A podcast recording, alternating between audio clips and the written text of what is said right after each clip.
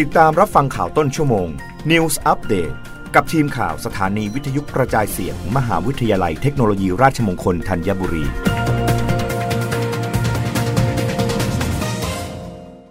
รับฟังข่าวต้นชั่วโมง โดยทีมข่าววิทยุราชมงคลธัญบุรีค่ะ วัฒนธรรมการท่องเที่ยวและการกีฬาเผยกำหนดการเปิดโคมไฟซุ้มเฉลิมพระเกียรติ 14 มกราคมนี้ พร้อมรับนักท่องเที่ยวทั้งชาวไทยและต่างประเทศ นายพินิษการจนะชูศักดิ์สมาชิกสภากรุงเทพมหานคร เขตสัมพันธวงศ์ในฐานะประธานคณะกรรมการการวัฒนธรรมท่องเที่ยวและการกีฬา กล่าวถึงการเตรียมการจัดงานตรุษจีนเยาวราชประจำปีนี้ว่า คณะกรรมการจัดงานตรุษจีนเยาวราช ได้จัดประชุมเตรียมงานร่วมกับสำนักงงานเขต สภาวัฒนธรรมเขตสัมพันธวงศ์ตำรวจภาคเอกชน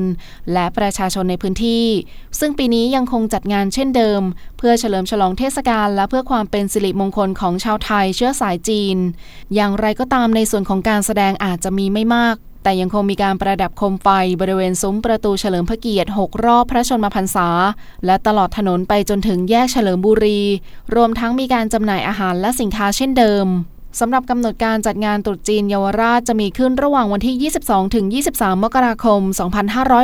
2566 ณ บริเวณซุ้มประตูเฉลิมพระเกียรติ 6 รอบพระชนมพรรษา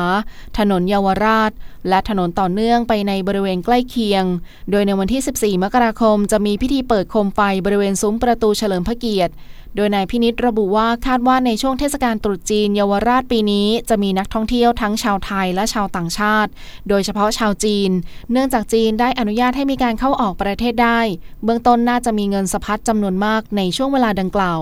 ซึ่งจะช่วยกระตุ้นเศรษฐกิจเพิ่มขึ้นด้วย ประกอบกับสตรีทฟู้ดเยาวราชเป็นหนึ่งในแหล่งท่องเที่ยวที่นักท่องเที่ยวปักหมุดเดินทางเข้ามา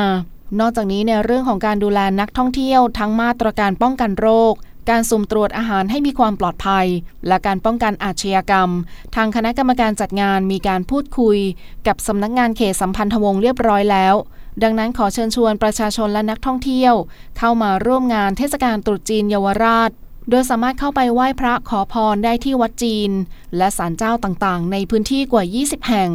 รวมถึงพื้นที่ใกล้เคียง รับฟังข่าวครั้งต่อไปได้ในต้นชั่วโมงหน้า กับทีมข่าววิทยุราชมงคลธัญบุรีค่ะ รับฟังข่าวต้นชั่วโมง News อัปเดตครั้งต่อไป กับทีมข่าวสถานีวิทยุกระจายเสียง มหาวิทยาลัยเทคโนโลยีราชมงคลธัญบุรี